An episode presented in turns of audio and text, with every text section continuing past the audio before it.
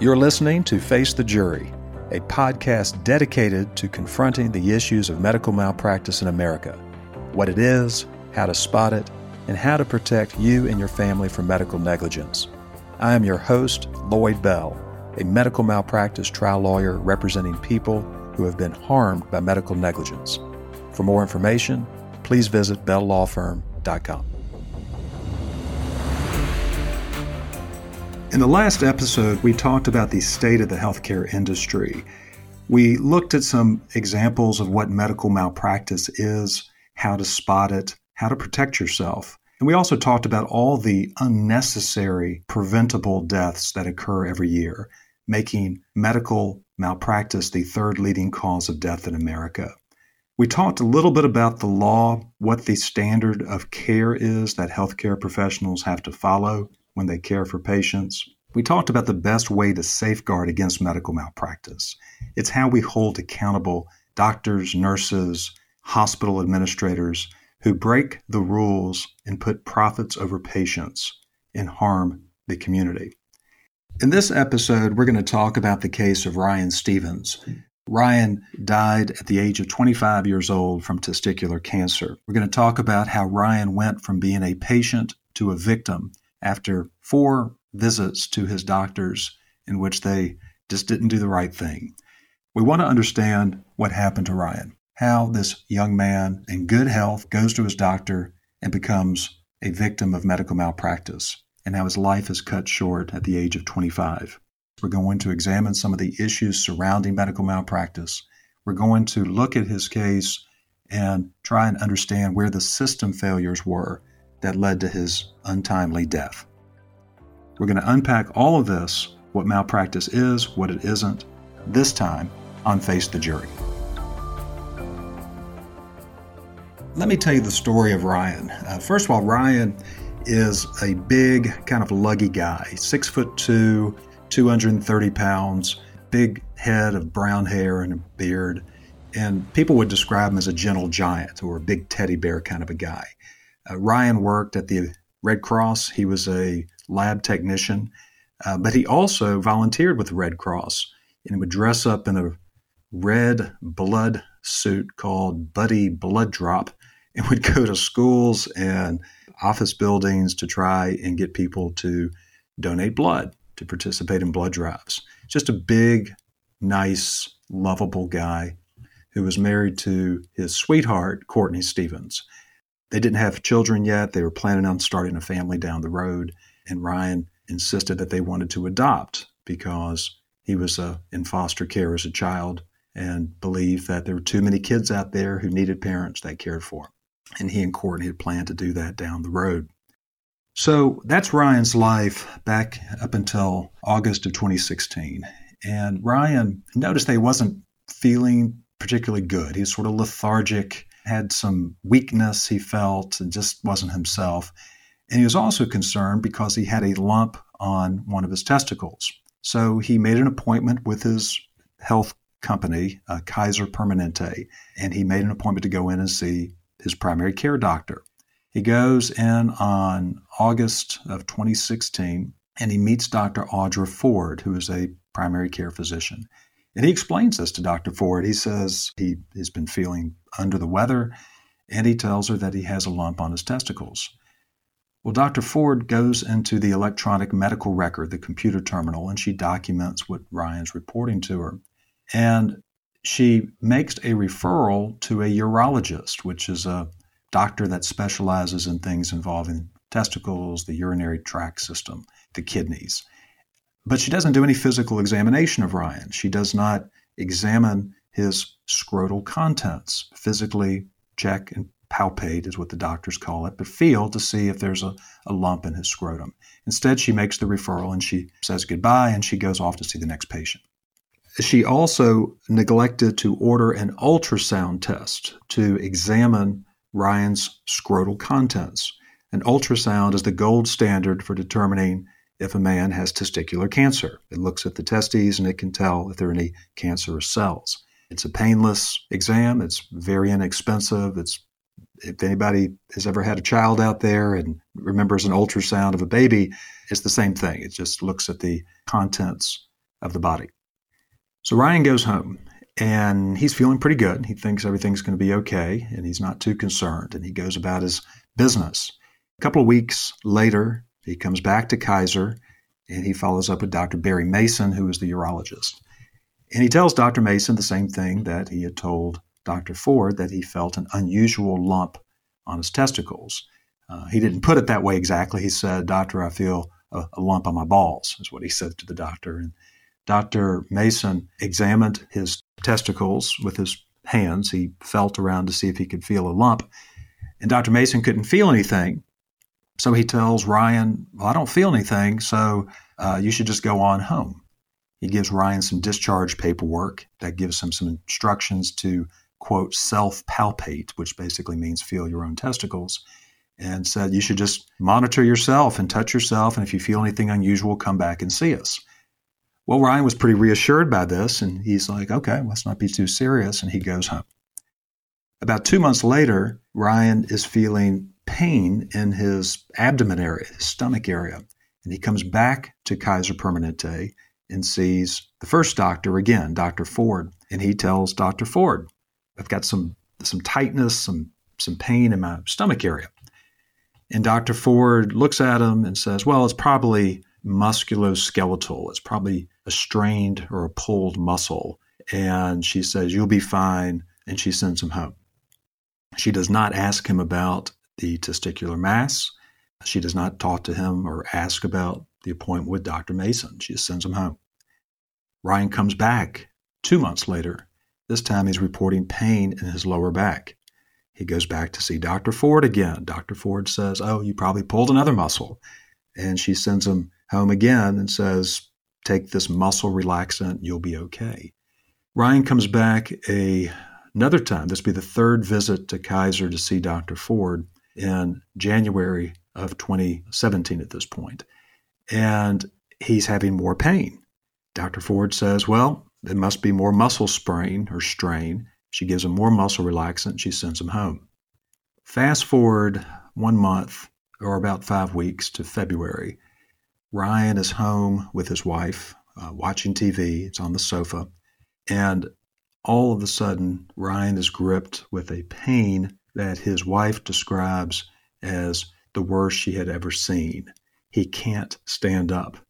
He's screaming. Courtney calls 911 and the ambulance arrives about 20 minutes later. They put Ryan on a stretcher. They rush him to a different hospital. And the doctor who sees Ryan takes a history. Ryan explains past six months what he's been doing.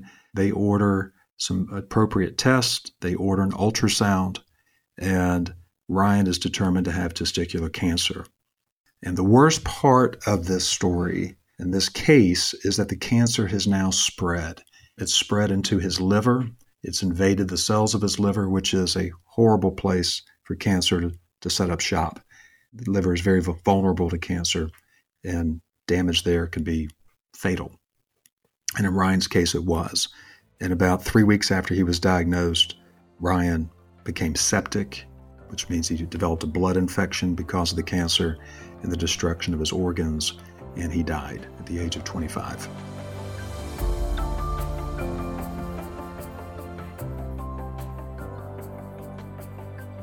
So that's what happened to Ryan. And Courtney had talked to her mother and talked to her other family and really felt like something had gone wrong. She could not understand how her husband had returned to the doctor time and time and time again, and nobody had ordered any kind of test to figure this out. And she wanted to know was this preventable? Was there something that could have been done to save her husband? Courtney reached out to an attorney in Alabama. Courtney lived sort of close to the Alabama border and knew an attorney in that area. And she reached out to this attorney to ask if he could help her. The attorney did agree to help her, and then he contacted me and my firm and asked if we would get involved in the case and help investigate it and see if there is a case, see if the health care that was provided was adequate or reasonable under the circumstances. So that's how we got involved in the case. And like all of the cases that we undertake, the first step is to investigate. We do not ever accuse a healthcare professional of malpractice until we have done our homework and are confident that there has been a violation of the standard of care. So we set about to do that. And the first step, of course, is to get the medical records and see what they show. We requested the records from Kaiser, and they're required to produce them, which they did. We then had those records reviewed by some of the top experts in the country urologists, primary care physicians, and the reports were all the same that this was bad medicine. It was bad medicine from the primary care physician because we learned that she had never done a physical examination of Ryan and she had not ordered the ultrasound test that would have detected the cancer much sooner than it was ultimately found. We also learned that the urologist had not done his job. He did not order an ultrasound like he should have. These were the opinions we were getting back from our experts, and it told us that this is a legitimate case, this is a righteous case, and it's a case that should be pursued. We talked with Courtney. She gave us the green light to file the suit on her behalf, and that's how this case started.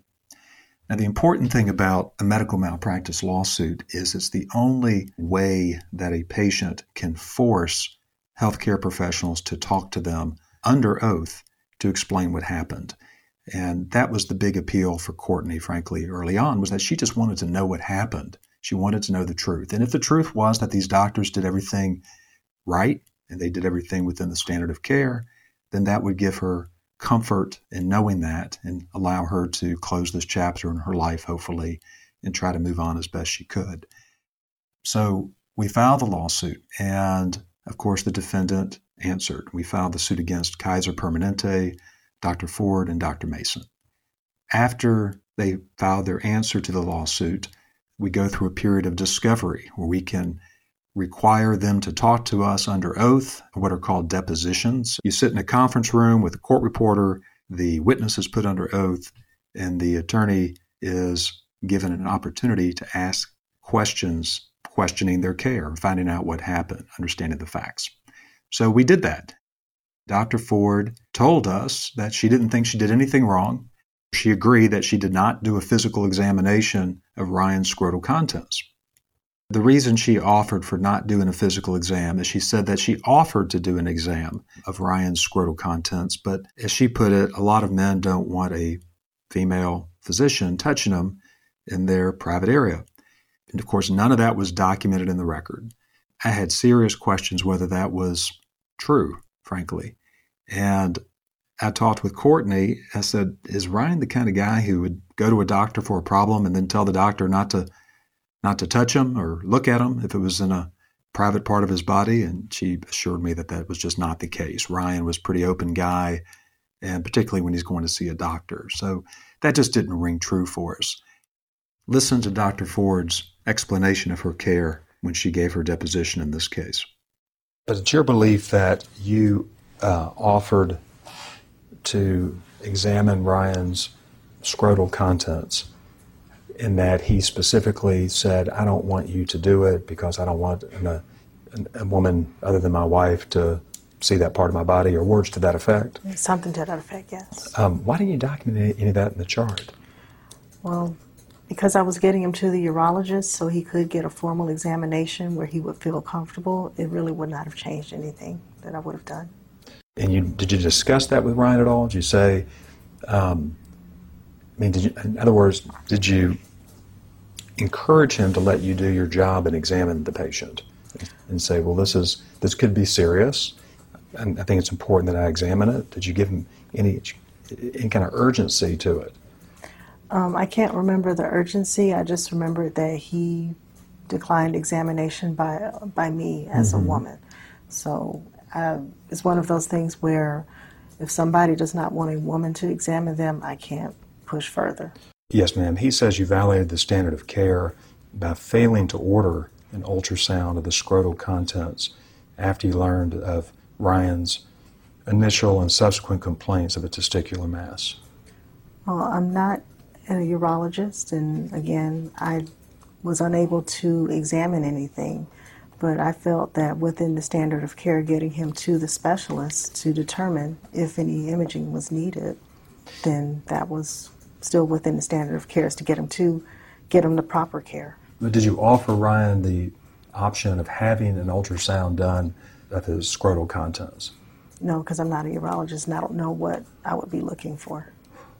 Well, do you is it within your scope of practice to order an ultrasound of the scrotal contents so that you can I mean, if you if the patient reports a scrotal mass, is that within your scope of practice? Um, not really. Again, if um, scope of practice also includes comfort, and because in his particular case, I don't know what was actually going on. I'd rather have him seen by a specialist to determine if anything needed to be done. I asked Dr. Ford, why didn't you order an ultrasound?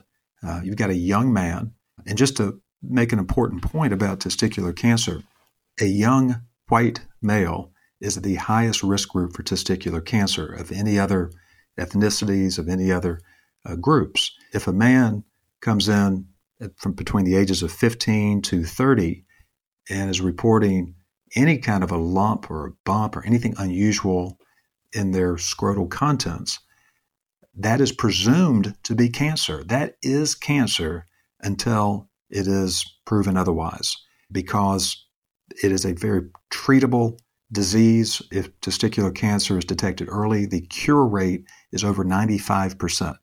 So 95 people out of 100 live a full, healthy, productive life and are completely cured of testicular cancer as long as it's detected. If it's not detected, it metastasizes, which means it spreads and it lands on distant organs in the body. It can go to the brain, it can go to the liver, as it did in Ryan's case, it can go to the heart. Uh, there's no good place for cancer cells to travel in the body. And it can lead to just devastating catastrophic outcomes like it did in this case. So we asked Dr. Ford, why didn't you order an ultrasound? She said, well, I sent him to a specialist. Um, I'm, I'm, not a urologist, I'm a primary care doctor. Uh, and that seemed reasonable to me, frankly, um, when I was taking her deposition. That seemed reasonable for her to send them to a specialist within the group, a urologist, and have the urologist pick up that care. So we then moved forward in the discovery and we took Dr. Mason's deposition. Here's Dr. Mason in audio from his deposition in this case. And the standard of care would require you to order an ultrasound to evaluate this uh, suspicious firm mass. True? I think that the standard of care is not something that's written down, so I'm not sure. Okay, did you order an ultrasound to evaluate the scrotal contents? I did not. Why not? It was not indicated. Did you offer Ryan the opportunity to have an ultrasound to evaluate his scrotal contents?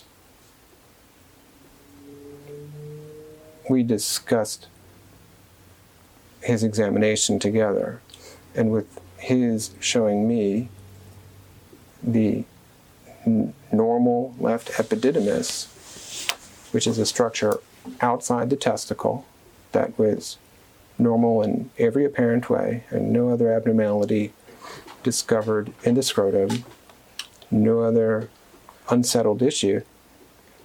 I did not order an ultrasound it was not indicated. Right.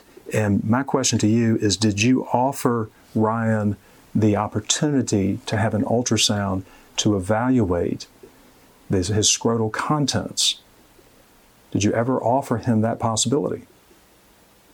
I did not order an ultrasound in this case. I didn't ask if you ordered it. I said, did you offer Ryan the, the opportunity to receive the benefit of an ultrasound to evaluate his scrotal contents? I did not uh, order the test for him because I didn't think it was indicated, and I did not um, then offer the adjunctive examination.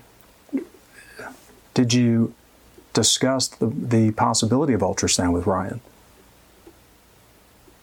No, I don't. I did not.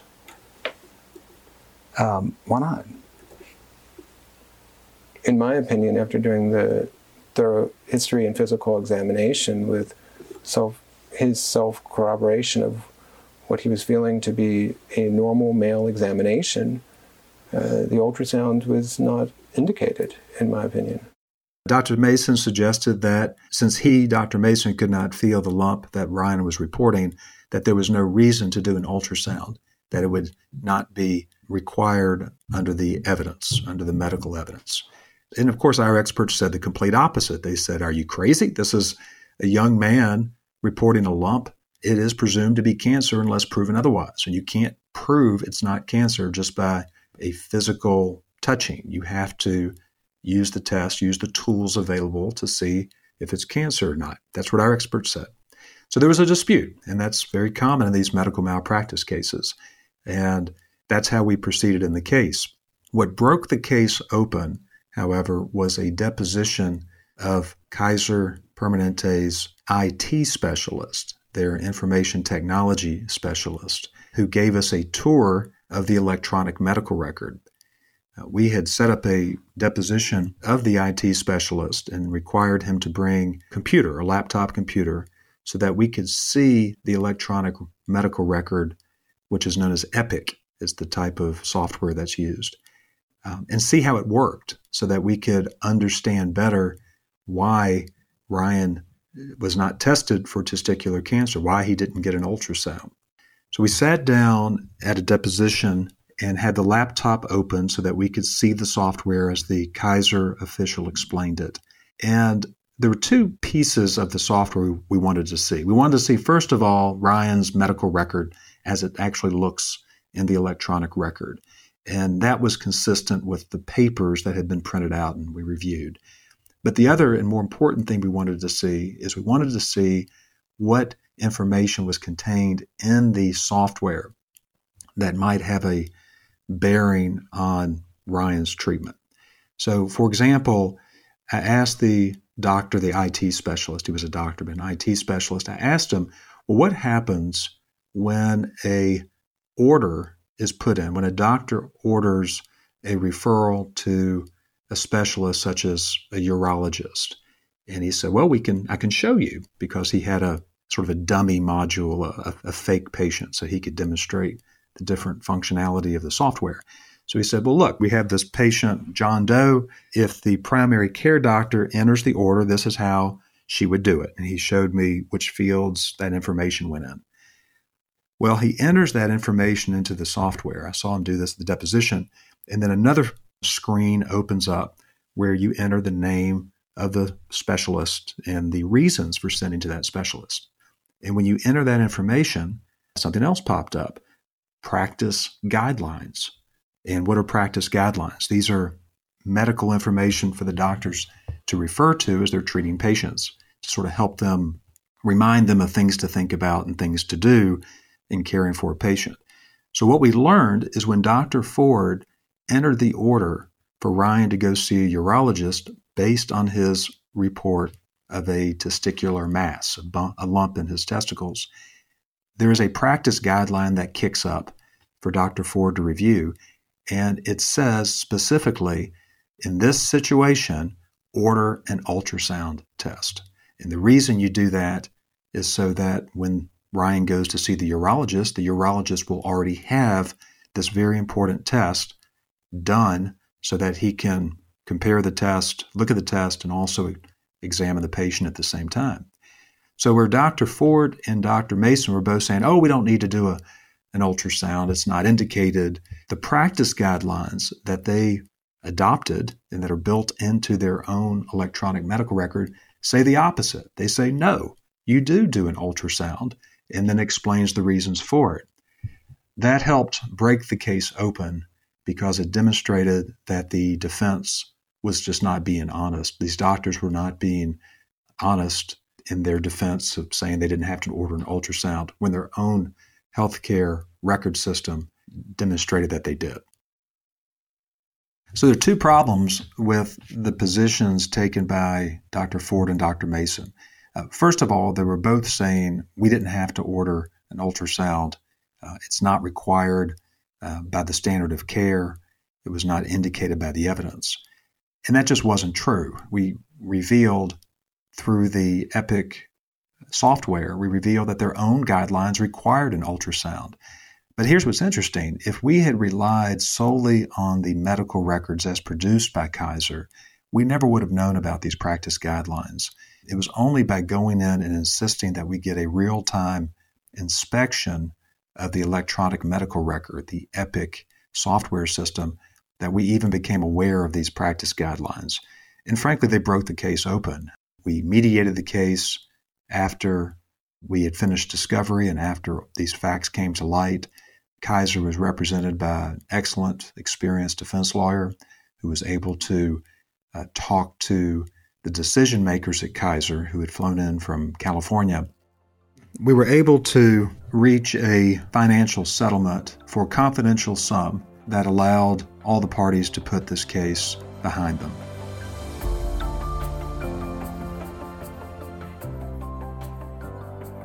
So, this case touches on a number of important points. I saw this case and viewed this case early on as a case of clear medical malpractice. Uh, of course, the defendants did not. They found their experts to say, no, this wasn't malpractice. Our doctors did everything just right. And that's where the case stood and likely would have gone to trial, except we were able to discover these practice guidelines in their electronic medical record system that undercut significantly their defense of we didn't do anything wrong. But what really strikes me about this case is how unnecessary deaths can occur due to medical malpractice. I mean, Ryan was just, you just know this kid. Every high school has that kid. Ryan was in the marching band. He was goofy. He liked to dress up for Halloween. He's the guy who may play Dungeons and Dragons when he was a kid. Uh, just a harmless, loving guy who had so much to offer this world. And how is it that that guy who had good health insurance with uh, Kaiser Permanente, how does he fall through the cracks? How is it that they just don't decide to do a simple test and and take care of him? Well, we had talked earlier about what leads to medical malpractice, and two of the main issues that I saw in Ryan's case are number one, the failure to communicate between healthcare professionals. Uh, we learned in Ryan's case that the primary care physician, Dr. Ford, never spoke to the urologist. Never. And the urologist never spoke to her. The only way they communicated about Ryan's case was through what they decided to type into the electronic medical record. So when Ryan followed up with the urologist and the urologist said, Well, I don't feel a lump, just self-examine and pay attention and come back and see us if you need if you need to. When he sort of dismissed Ryan in that way, and then Ryan did come back with abdominal pain, back pain. There was no communication between Dr. Ford, the primary care doctor, and the urologist. And nobody's connecting the dots. Anybody who's got any medical professional who understands testicular cancer knows that it is a very concerning sign if you have pain that arises in different parts of your body because that can indicate a metastasis of cancer traveling. But there was no communication whatsoever, and they both testified to that at their depositions. And what struck me when they said that, when I asked them, did you, you know, did you ever call Dr. Mason and tell him about this patient? They looked at me like I was I was kind of crazy. like that's just not the world we live in in medicine. They danced around this issue, but it became real clear to me that they just felt like they didn't have time to pick up the phone and talk to each other. These are volume practices. Lots of patients per day go through these, these offices and, and see these doctors. And it would take time for a doctor to pick up the phone and just actually discuss a patient with the specialist that she's referring them to. And, and neither one saw the need to do that, and they thought that was okay. So we hope that this case has helped educate at least the doctors involved in this case, in Ryan's case, to the need for communication, because that is where I would estimate over 80, maybe 90% of malpractice occurs when doctors just are not talking to each other and they're not passing on critical information that doctors need to know about their patients. So the failure to communicate was a major theme in this case and a major system failure. So if you are seeing a doctor, if you are sent to specialists, following up with, with different doctors, it is really important that these doctors communicate with each other and, and beyond simply making a note in the record and assuming the next doctor is going to read that note and appreciate how significant that note is. Doctors are really, really smart folks and they try hard.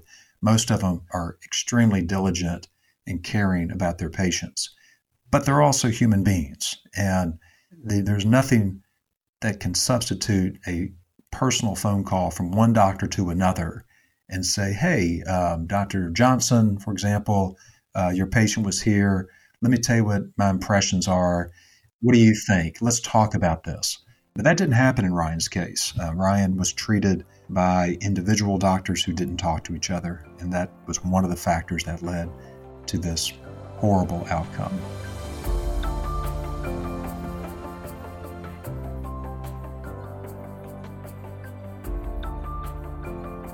One of the most important consequences of medical malpractice lawsuits is they change behavior. When doctors, and particularly hospitals and healthcare corporations, when they realize that there can be a very large financial consequence by not following the rules of good medicine, not following the standard of care, that is what changes behavior because they don't want it to happen again. And I've seen this time and time again in cases we've had where there have been system failures exposed through the litigation, mistakes, weaknesses that hurt patient safety.